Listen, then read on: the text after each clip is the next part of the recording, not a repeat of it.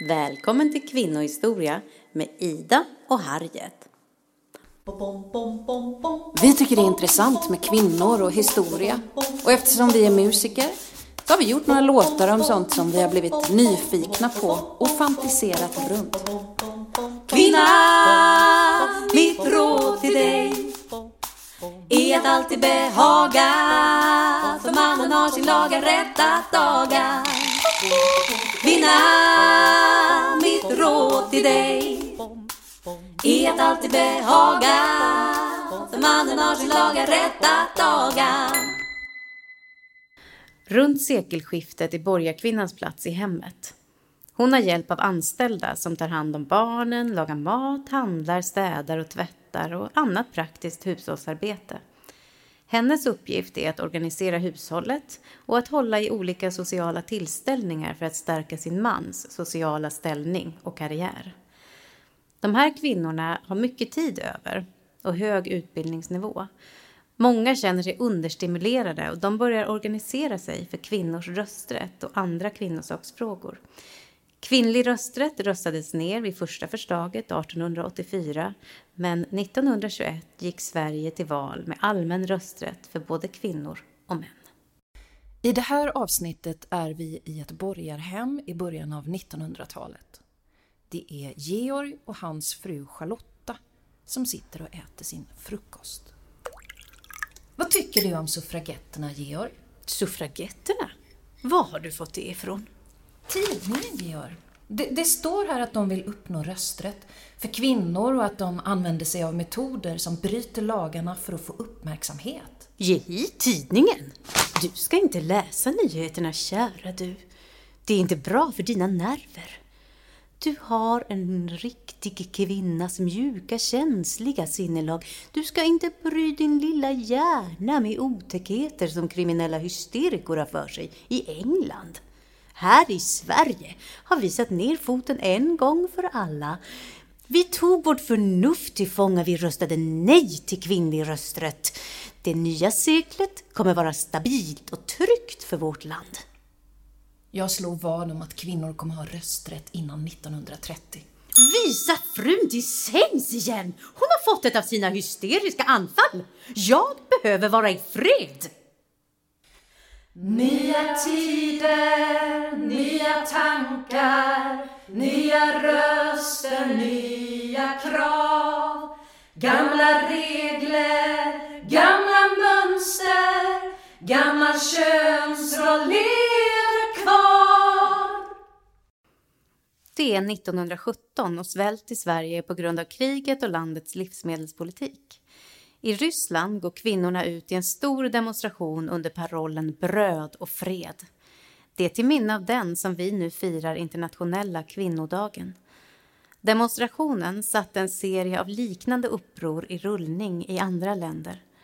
Den 5 maj börjar kvinnor på olika platser i Göteborg att kräva sin rätt att köpa bröd och annan mat utan kuponger.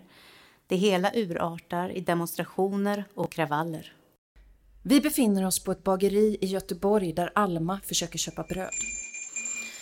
Jag kan inte sälja mat till dig utan ransoneringskort. Vi svälter! Ser ni inte att det står hundratals kvinnor i kö här ute? Hjälp oss! Nu får jag be frun att gå sin väg. Vi kan inte hjälpa er, det är krig. Har ni inte ransoneringskort så får ni inte handla. Vi vill ha bröd och fred. Jag vet att ni har mer varor. Jag varnar dig, om du inte tar fram det du har och säljer det till mig och de som står här utanför till sista sockerkornet är slut, så tar vi det ifrån dig. Hör du det? Ut härifrån innan jag kallar på polis. Mina vänner.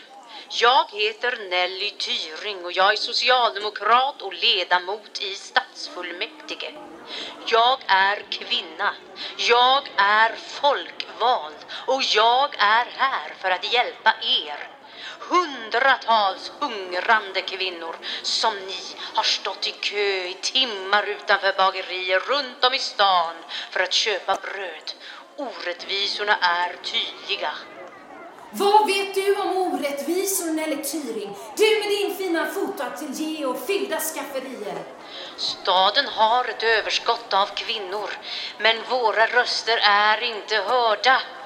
Har du flyttat till staden i hopp om arbete och försörjning? Bröd och fred! De jobb ni har är sämre betalda än männens. Ni sliter hårdare både hemma och på arbetsplatsen. Ni har inte samma rättigheter, ni svälter. Ni tvingas ta era barn ur skolan för att de ska kunna passa era småttingar eller för att de ska hjälpa till och dra in några ören på småjobb. Vill ni ha förändring? Ja, vi vill ha bröd och fred. Vi har rätt att kunna mätta våra barn. Då, mina damer, ställer vi oss här i ett prydligt led, marscherar fredligt tillsammans ner till rådhuset och lägger fram våra krav om livsmedel till de hungrande. Hon ser inte att polisen slår och skadar kvinnorna i brödkön. Varför skulle politikerna lyssna på oss om vi bara promenerar ner till rådhuset som en liten skolklass med duktiga flickor? Va? Vi har fått nog! Om vi ska höras måste vi skrika högt. Tusentals är vi och vi kräver att ni lyssnar på oss! Män som hånar, män som tystar, män som saknar tid som flytt. Kvinnor samlas, kvinnor vågar, kvinnor provar något nytt. Vi kräver bröd och fred och frihet, tillsammans enade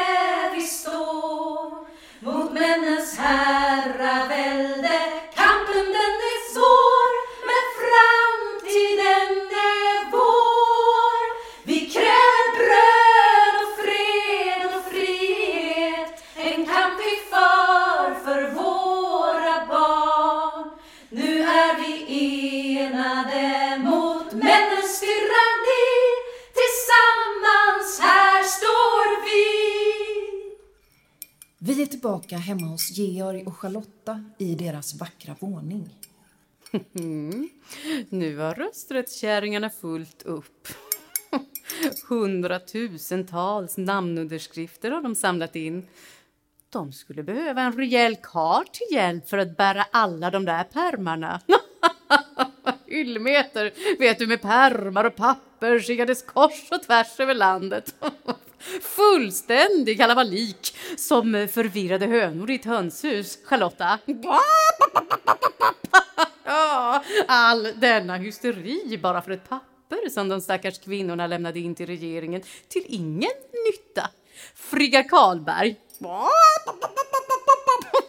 Och Elin, Elin Wägner. Ja. Vi måste skratta åt eländet, Charlotta. Men de är sluga, de här kvinnorna. Jag vill att du är försiktig. Så tyst du är. Vart ska du? Jag ska på möte med Landsföreningen för kvinnans politiska rösträtt.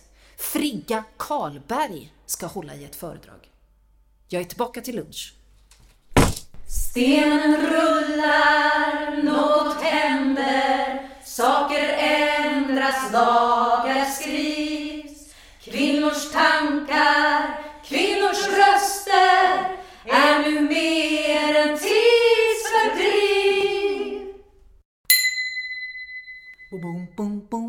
Ni har hört Harriet Olsson och Ida Görsch.